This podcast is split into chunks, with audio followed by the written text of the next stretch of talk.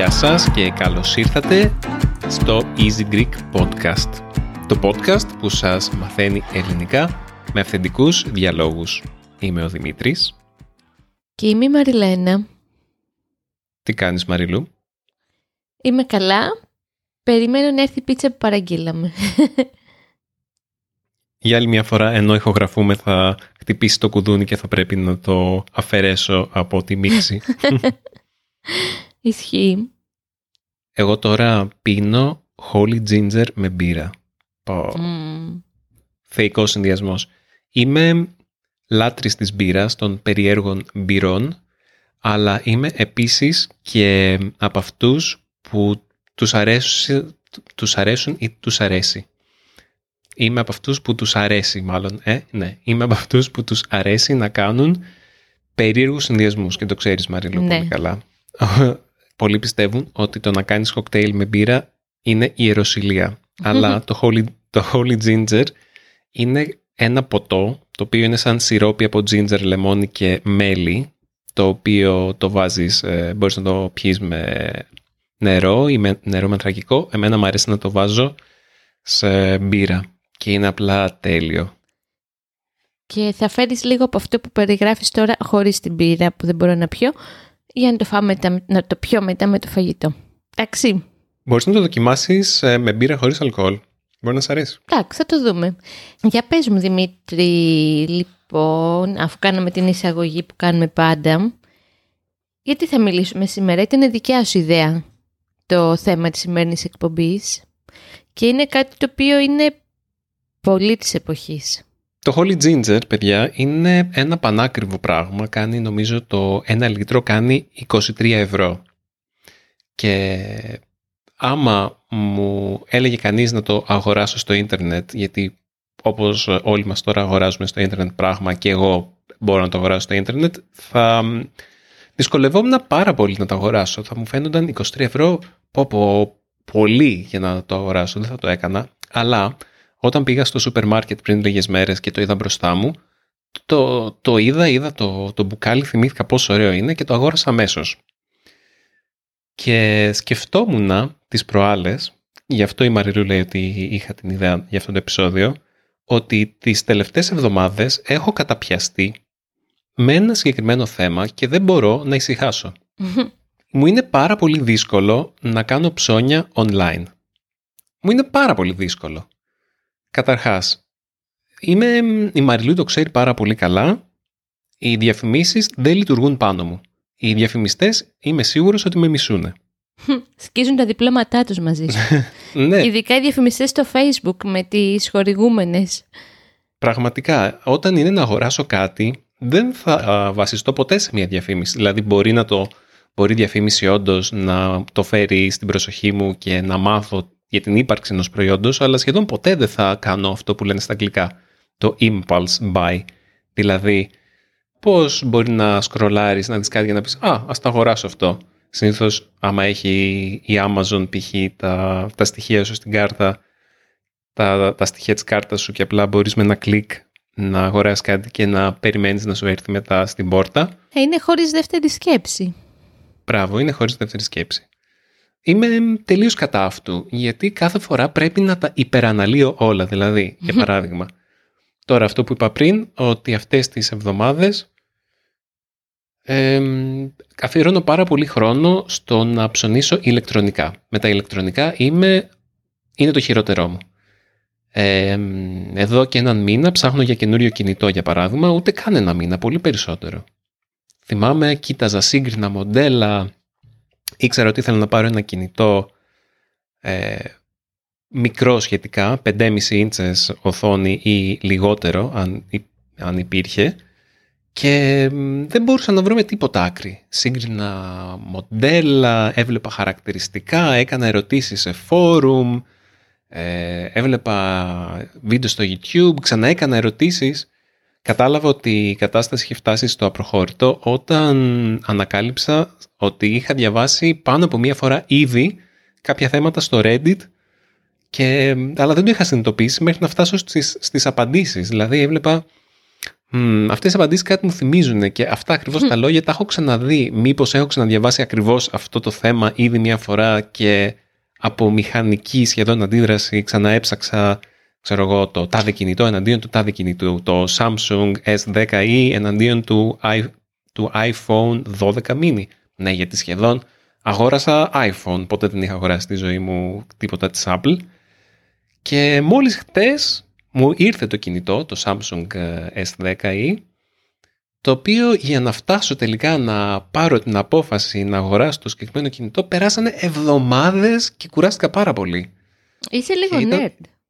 Ήμουνα, ναι, είμαι λίγο nerd, αλλά ξέρεις τι, είναι, είναι πολύ δύσκολο για μένα τελικά να πάρω την απόφαση, γιατί ένας nerd μπορεί να, να κοιτάξει τα χαρακτηριστικά και θα πει «ΟΚ, okay, τελείως λογικά, βλέπω τα χαρακτηριστικά και αποφασίζω ότι ένα από τα δύο μοντέλα είναι ξεκάθαρα καλύτερο». Εγώ πάντα θα λέω «ΟΚ, το Samsung S10 είναι καλύτερο για τη δική μου χρήση, είναι, δεν θέλω τόσο καλό κινητό, τόσο ακριβό.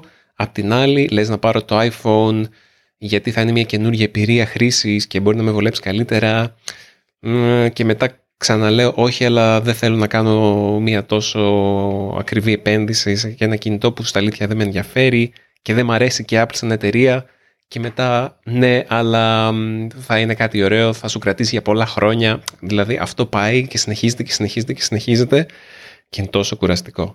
Και το χειρότερο Μαριλού είναι ότι όταν τελικά πάω να τα δω από κοντά τα κινητά,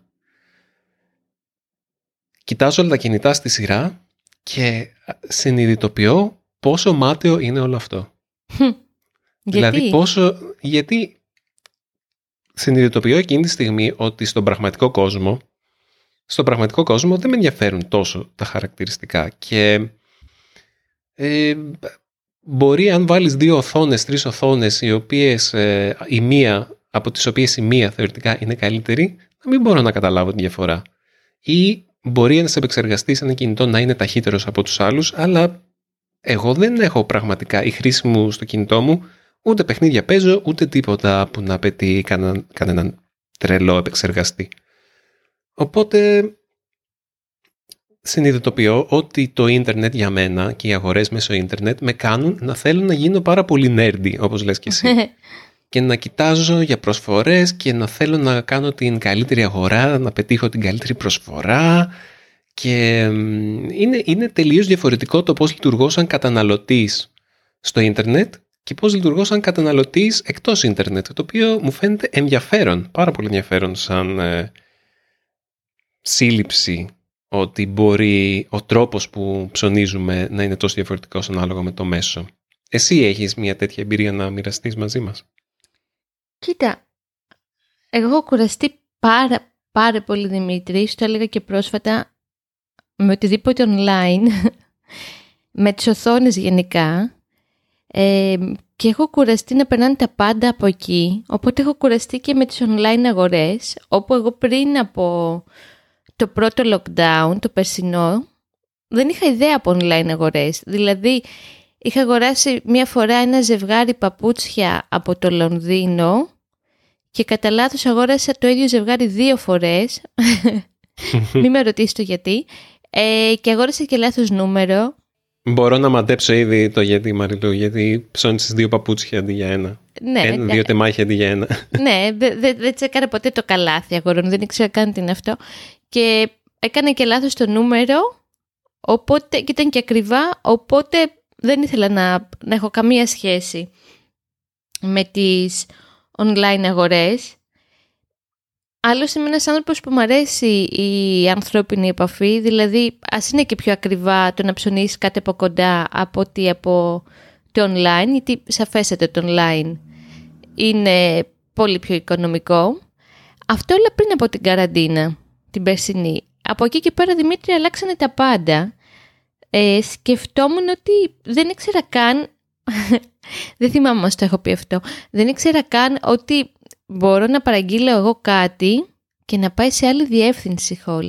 Δηλαδή, τώρα που κάναμε ανταλλαγή δώρων με τους φίλους μας από το blog που γράφουμε, αν θυμάσαι την πρωτοχρονιά και έπρεπε να στείλω κάτι στην Αγγλία, Εσύ μου είπες ότι Μαριλού μπορούμε να βάλουμε τη διεύθυνση στο Μάντσεστερ να πάει κατευθείαν εκεί. Μιλάμε τώρα για τόσο ασχετοσύνη και δυστυχώς πια δεν είμαι τόσο άσχετη γιατί όσο πέρασε ο καιρός και βάθινε η καραντίνα, εκεί ήμασταν χωμένοι στα κινητά μας και δεν μπορούσαμε να βγούμε έξω και όλο αυτό, έγινα expert στο να παραγγέλνω, παραγγέλνω με συγχωρείς, online και σε αυτό παίζει τώρα πολύ σημαντικό ρόλο ότι περνάω πολλές ώρες ξύπνια, τα άγρια χαράματα, δηλαδή 4 το πρωί με ξύπνια, 6 το πρωί με ξύπνια για να φροντίσω για το φαγητό του μωρού.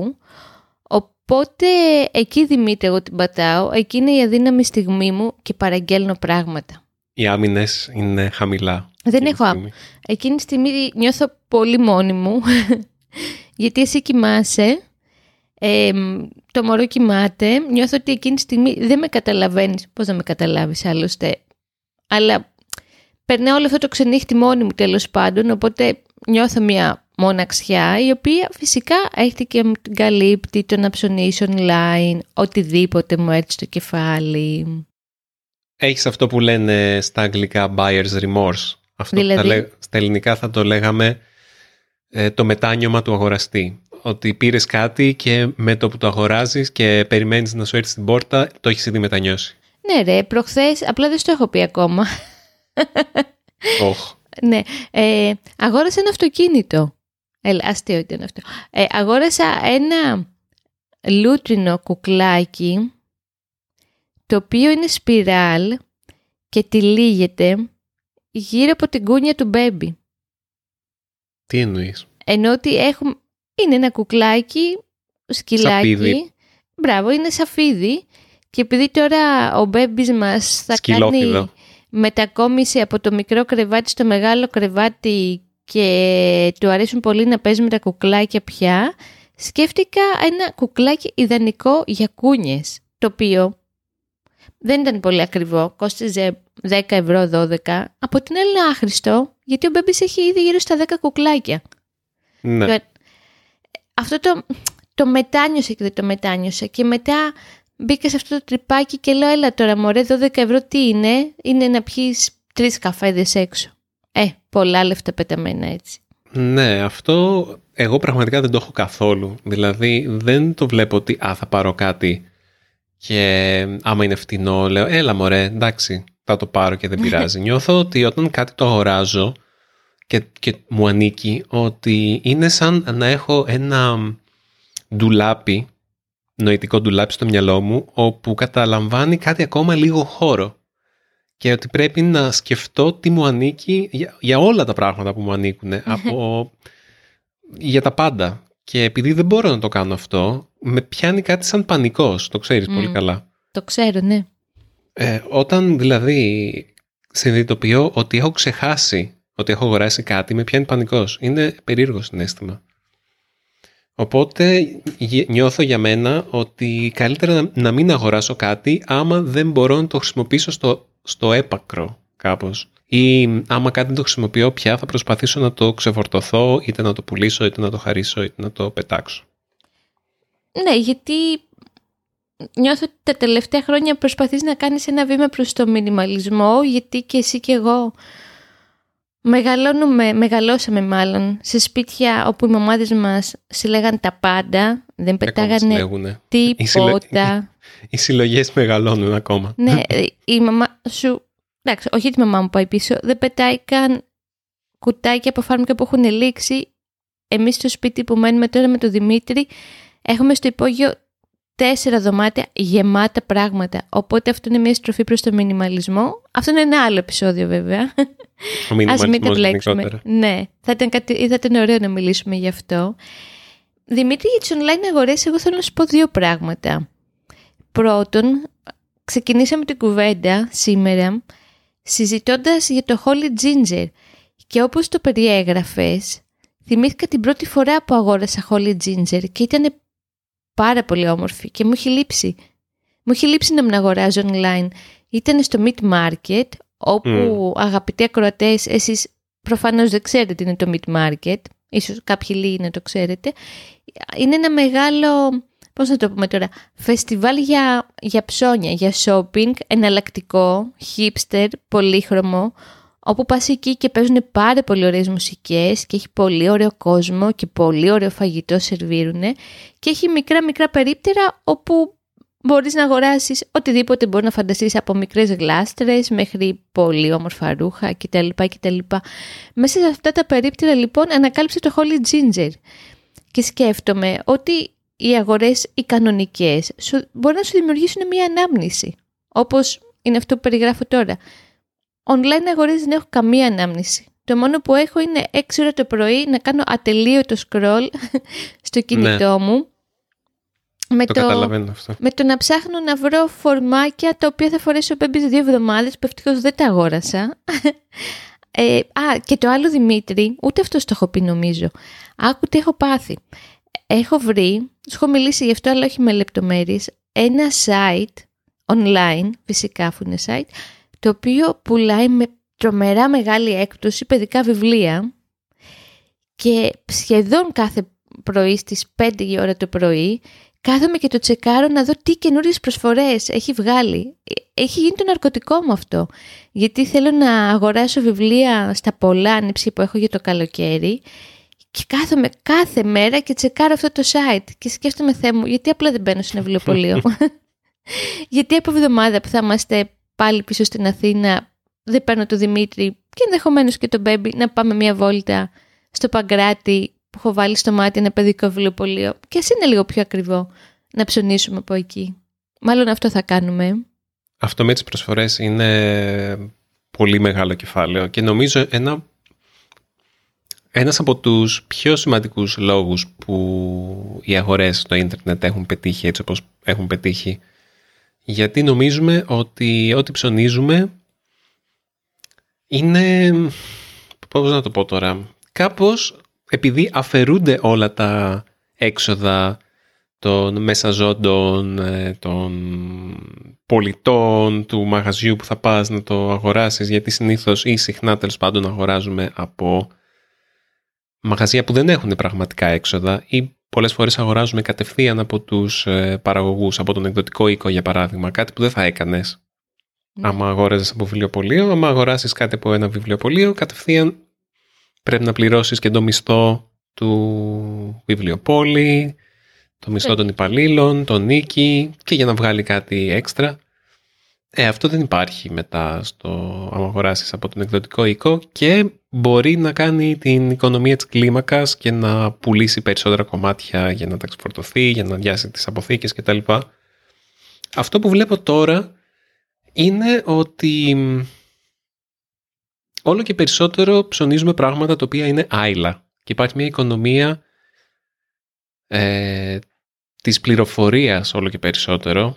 Καλά, δεν θα μιλήσω για τα bitcoin και τα κρυπτονομίσματα και όλα αυτά και το τι πανικός έχει γίνει με αυτή την, με αυτή την ιστορία, με αυτή την τρέλα που ένα bitcoin κοστίζει 50.000 ευρώ Όχι. ή έπεσε, ναι, αυτό δεν θέλεις να πεις. Όχι, μην μπούμε σε αυτήν την κουβέντα. ναι, γιατί πριν λίγο διάβαζα ότι έπεσε 35% η αγορά των κρυπτονομισμάτων. Τέλος πάντων, ναι, θέλω να πω ότι πάντα μου έρχεται στο μυαλό η Amazon. Η Amazon η οποία έχει μονοπόλιο αυτή τη στιγμή όχι μόνο στα βιβλία σε μεγάλο βαθμό, αλλά έχει και στα ηλεκτρονικά βιβλία και πολύ συχνά σου πουλάει τα ηλεκτρονικά βιβλία τόσο ακριβά όσο τα κανονικά βιβλία ή μερικές φορές και πιο ακριβά. Και αυτό πραγματικά δεν μπορώ να καταλάβω πώς λειτουργεί. Το μόνο που μπορεί να δικαιολογήσει κάτι τέτοιο είναι ότι βάζει πάρα πολύ υψηλά περιθώρια κέρδους για την ίδια και ότι πάρα πολλοί κόσμος τελικά προτιμάει να αγοράσει τα ηλεκτρονικά βιβλία γιατί μπορεί να τα διαβάσει άμεσα. Οπότε, κατά κάποιον τρόπο έχουμε φτάσει στο σημείο τα ηλεκτρονικά βιβλία, όσο παράλογο και περίεργο και να ακούγεται αυτό, να είναι ανώτερα στα μάτια των καταναλωτών από τα πραγματικά βιβλία που μπορούν να πιάσουν και να μυρίσουν και να ζωγραφίσουν πάνω τους και να δανείσουν και να χαρίσουν. Επίσης με τις προσφορές, ε, οι προσφορές είναι πολύ ύπουλα πράγματα, είναι πολύ ύπουλες. Είναι, ακούω και τη μαμά σου και τη δικιά μου να δικαιολογούν πολύ συχνά το ότι αγόρασαν κάτι επειδή ήταν σε προσφορά. Αλλά αυτό δεν σημαίνει τίποτα. Άμα δεν ήταν σε προσφορά δεν θα το αγοράζανε ποτέ. Άρα δεν το θέλουν όντως. Και συχνά οι προσφορές είναι πώς είναι στο Black Friday που ξαφνικά μία εβδομάδα πριν το Black Friday αυξάνουν τις τιμές όλα τα μαγαζιά στα πράγματα που θέλουν να πουλήσουν στην Black Friday και έτσι πέφτει η τιμή αλλά βλέπεις κάτι, ω, έπεσε 65% αλλά δεν σου λέει ότι πριν μια εβδομάδα έχει ανέβει η τιμή αυτού του προϊόντος 30% άρα ουσιαστικά δεν είναι 65% είναι 30% πριν από δύο εβδομάδες. Κάνουν κάτι τέτοια κόλπα που παίζουν με την ψυχολογία μας και γι' αυτό δεν μου αρέσουν τόσο οι προσφορές αν και, και είμαι και εγώ εθισμένος σε αυτές όπως και εσύ δεν ξέρω όμως τι είναι αυτό το οποίο με, με κάνει να... Ε, τις χαζεύω, δεν αγοράζω σχεδόν ποτέ κάτι. Δηλαδή χαζεύω ποιο είναι το πιο φθηνό κινητό, το λάπτοπ, το ένα το άλλο. Κυρίως τα ηλεκτρονικά αυτό. Αυτό που συζητάγαμε νωρίτερα και με το οποίο ξεκινήσαμε λίγο το επεισόδιο. Mm-hmm. Πες μου, τι ήθελες λίγο. Όχι, σκεφτόμουν κάτι το οποίο, πώς θα πω τώρα, είναι λίγο φιλοσοφικό, δεν, είναι, δεν υπάρχει απάντηση σε αυτό μάλλον τα κάνουμε όλα αυτά μέσα από μία οθόνη, θεωρητικά, για να κερδίσουμε χρόνο. Έτσι δεν είναι; Και τι κάνουμε μετά το χρόνο αυτό, ξανακοιτάμε τις οθόνες. Δηλαδή δεν κερδίζουμε κάτι. Ουσιαστικά. OK, okay, μπορούμε να κερδίζουμε κάποια χρήματα. Που δεν σημαίνει αυτό που λες και εσύ, δεν σημαίνει ότι πάντοτε είναι πιο φτηνά. Είναι αυτή η ευκολία η οποία μας απομονώνει. Προχθές το βράδυ της Κυριακής που σκεφτόμουν λίγο που, είναι, που έχει πάει η ζωή μου και η κοινή μας ζωή και τι κάνουμε και όλα αυτά έτσι που κατά καιρούς αναθεωρούμε. Ε, ένα από τα πρώτα πράγματα που σκέφτηκα και μάλιστα στο είπα και χθες ήταν ότι δεν θέλω άλλο τόσο πολύ οθόνη στη ζωή μου. Δεν πειράζει, ας δώσω 5 ευρώ παραπάνω να αγοράσω ένα ζευγάρι παπούτσια. Ε, OK, okay, προς το παρόν έχω τη δυνατότητα. Όταν δεν την έχω μπορεί και να μην είναι σημαντικά. Αλλά όχι, είναι, κούραση τα πάντα. Όλα online αγορές, παπούτσια ε, από εκεί, έπιπλα από εκεί, τα πράγματα όλα για το παιδικό δωμάτιο από εκεί. Ένα άλλο πράγμα που συζητήσαμε χθες το βράδυ, άμα θυμάσαι, κλείσαμε τα εισιτήρια που θα πάμε αύριο σε ένα νησί με το baby για μικρές, μικρής διάρκειας διακοπές τέλος πάντων, online και για μένα ουσιαστικά ήταν η πρώτη φορά που έκλεισα ακτοπλοϊκά εισιτήρια online, γιατί κάποιοι από εσάς θα ξέρετε ότι για χρόνια δούλευα σε ταξιδιωτικό γραφείο. Οπότε τίποτα, πάταγα μία εντολή στον υπολογιστή μου και εκτυπωνόντουσαν κανονικά εισιτήρια και μάλιστα πολλοί κόσμος ερχόταν στο γραφείο και προτιμούσε να τα βγάλει τα εισιτήρια μαζί μου από το να τα αγοράσει online.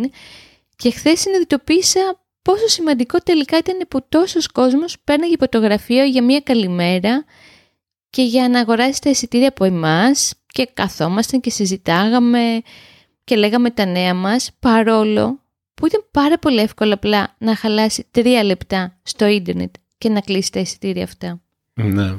Τώρα εδώ μπορώ να ανοίγω μια μικρή παρένθεση. Όλο αυτό που περιγράφω ήταν προ-COVID εποχής. Γιατί με τον COVID χάθηκε όλο αυτό το μεράκι, δεν μιλάγαμε, δεν αγκαλιαζόμασταν, οπότε ο κόσμος στράφηκε αναγκαστικά προς τις αγορές. Πέρα από ότι ήταν κλειστά τα καταστήματα κατά ένα πολύ μεγάλο χρονικό διάστημα, χάθηκε και το, η αγορά του να ψωνίζει, η χαρά, συγγνώμη, του να αγοράζεις και να ψωνίζεις και αντί για χαρά ήρθε ο φόβος. Οπότε κλειστήκαμε κι άλλο. Ανοίγουμε πολλά, πολλές παρενθέσεις σήμερα ας μην το κουράσουμε πολύ. Είναι θέματα για, για επόμενη κουβέντα αυτό το τι έγινε στην καραντίνα, τι νιώσαμε και τι κουσούρια που λες και εσύ θα μας αφήσει. Μην τις φοβάσαι τις παρενθέσεις. Άλλωστε έτσι, έτσι λειτουργούν οι φυσιολογικές ε, κουβέντες και εμείς ε, λέμε ότι κάνουμε αυθεντικές κουβέντες. Οπότε μια πραγματική κουβέντα έχει και τις παρενθέσεις, έχει και ε, τις παρακάμψεις της, έχει και τα, τα μεγάλα λογίδρια που δεν καταλήγουν πουθενά και το χάσιμο του ήρμου των σκέψεων. Θυμήθηκα τώρα ενώ τα περιγράψεις αυτά εκείνα τα κινέζικα Birkenstock που δεν ήταν Birkenstock, ήταν ε, ξέρω εγώ, Φίρκενστοκ. Θυμάσαι που είχα ενθουσιαστεί. Που μου βγάλε τώρα το Facebook μια χορηγούμενη διαφήμιση για μια τρελή προσφορά για τα αγαπημένα μου σανδάλια, ξέρω εγώ 80% κάτω και πήγα είχα έβαλα πιστοτική κάρτα, θέ μου. Αγόρασα δύο ζευγάρια, φυσικά δεν ήρθαν ποτέ. Αλλά Δημήτρη από εκεί επέκτησα μια εμπειρία. Όταν βλέπω τέτοιου είδους διαφημίσεις στο facebook, παρατηρώ τις αντιδράσεις από κάτω. Οπότε όταν βλέπω πολλές φάτσες αγριεμένες και θυμωμένες, καταλαβαίνω ότι πρόκειται για διαφήμιση η οποία ουσιαστικά δεν ισχύει και είναι κάποιος εξαπατεί εκείνη τη στιγμή. Περίμενε να το κάνουν και αυτό παράνομο σύντομα. Όχι παράνομο, αλλά να το κρύψουν. Να κρύψουν ε, τις αντιδράσεις του κόσμου. Α, καλά. Ναι, νομίζω είμαστε πολύ κοντά σε αυτό. Όπως, όπως το Scrooge. Που τώρα το Scrooge, παιδιά, είναι μεγάλο κεφάλαιο στην ηλεκτρονική αγορά της Ελλάδας. Είναι σαν ένα site το οποίο ψάχνεις αυτό που θέλεις και σου βγάζει όλα τα μαγαζιά που το έχουν και συγκρίνει τις τιμές. Σου βγάζει πρώτο ποιο μαγαζί το έχει πιο φτηνά αυτό που ψάχνεις και έχει καταλάβει την αγορά της Ελλάδας το Scrooge. Είναι εδώ και πάρα πολλά χρόνια, τουλάχιστον 15 χρόνια παίζει το Scrooge, πιστεύω.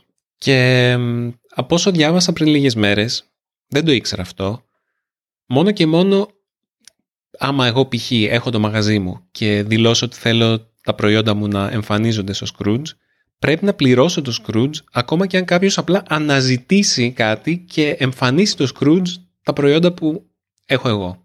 Ακόμα και αν δεν τα πατήσει καν ο ενδιαφερόμενος για να δει από το site μου τις τιμές και τα προϊόντα και τις λεπτομέρειες και τα λοιπά, εγώ πρέπει να πληρώσω σαν πολιτής. Και μου φάνηκε αυτό φοβερό. Είναι σαν το e-food λίγο, που στον τομέα, άλλον τομέα των ηλεκτρονικών αγορών που είναι στον τομέα του φαγητού που νομίζω ξεπέρασε κάθε προηγούμενο τώρα στην καραντίνα όπου το eFood είναι το μεγαλύτερο site για ηλεκτρονικές παραγγελίες φαγητού στην Ελλάδα. Από όσο ξέρω, όπως και το Scrooge, δεν είναι πλέον σε ελληνικά χέρια, έχουν αγοραστεί, έχουν εξαγοραστεί από μεγαλύτερα, μεγαλύτερους ομίλους επιχειρήσεων τέλος πάντων.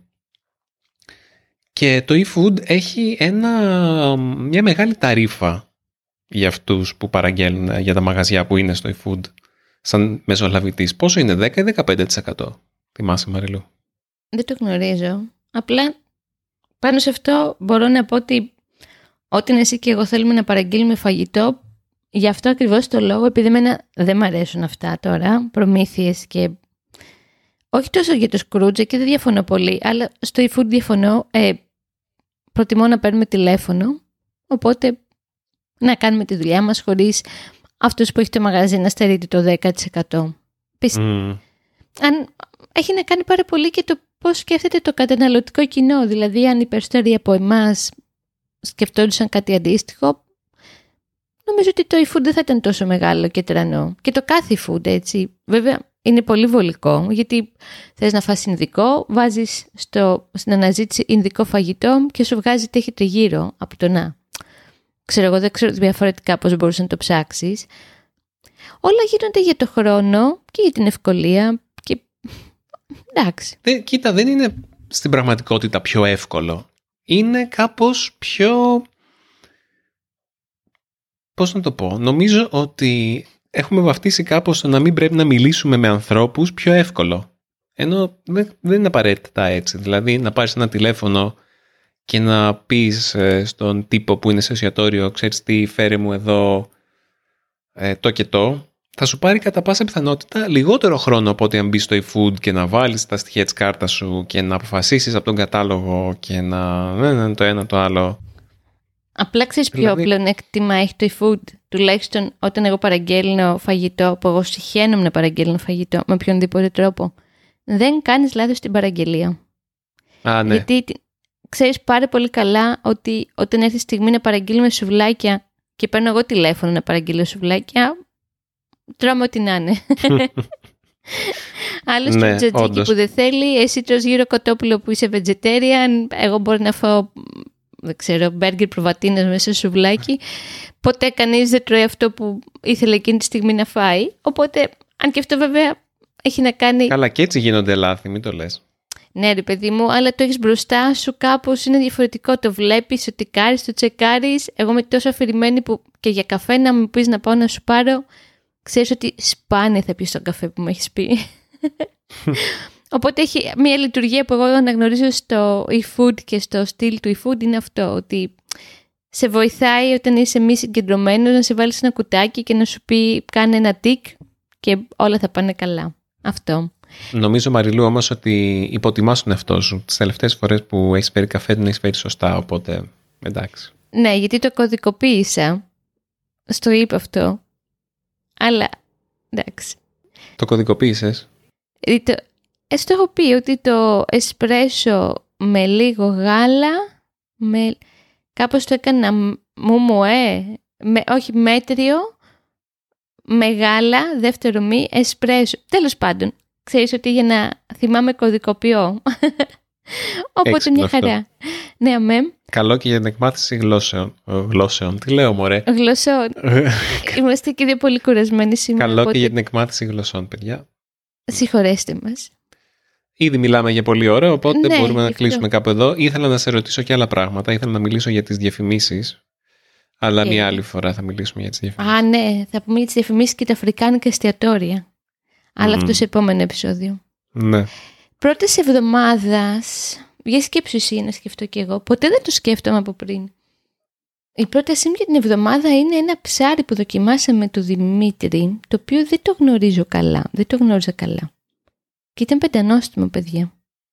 Λέγεται στήρα. Δεν ξέρω αν στις χώρες που ζείτε μπορείτε να το βρείτε ή πώς μεταφράζεται αυτό. Γιατί δεν θέλω να σας μιλήσω πάλι τις σειρές να δείτε στο Netflix. Κουράστηκα με αυτό. Οπότε οι πρώτες εβδομάδες έχετε από την κανονική ζωή. Δεν έχει να κάνει με το ίντερνετ, δεν έχει να κάνει με online αγορές. Έχει να κάνει με τη γαστρονομία που τόσο αγαπάω, όπως ξέρετε. Οπότε ψάξτε ένα ψάρι που λέγεται στήρα. Είναι λίγο ακριβό, αλλά αξίζει τα λεφτά του. Έχεις πρόταση εσύ; Εγώ νομίζω η πρόταση της εβδομάδας μου θα είναι το Holy Ginger. Α, ναι. Για όσους ζουν στην Ελλάδα βέβαια. Αν και θα υπάρχει κάτι αντίστοιχο και στις χώρες έξω, φαντάζομαι. Ποιος ξέρει, μπορεί να το πουλάνε και στο εξωτερικό το Holy Ginger, να μπορούν να το αγοράσουν και από, ξέρω εγώ, οπουδήποτε και να τους το στείλουν από την Ελλάδα. OK. Okay. Θέλω να πω, είναι ακριβό, δηλαδή είναι πιο ακριβό από αλκοόλ και τα αλκοόλια τα στέλνουν και στο εξωτερικό. Γίνεται να το αγοράσεις. Τώρα που είπες αυτό, τώρα που θα ανέβεις πάνω να φάμε, φέρε μου λίγο Holy Ginger. να φάω okay. Αυτή τη βδομάδα δεν έχουμε παράξενη Ελλάδα, οπότε δεν σας αφήνω στο Δημήτρη και στη βελούδινη φωνή του και απλά θα σας πω ένα αντίο και καλή συνέχεια από εμένα. Ήθελα να σας ευχαριστήσω όλους εσάς που μας στείλατε email και αφήσατε σχόλια στο easygreek.fm και μας στείλατε email στο podcast παπάκι easypavlagreek.org τα λόγια σας, τα ευχαριστώ σας, τα, το feedback σας, όλα αυτά είναι πολύτιμα και μας βοηθάνε να συνεχίσουμε. Και σας ευχαριστώ πάρα πολύ που μας ακούτε και μας ανέχεστε. Και να είστε καλά.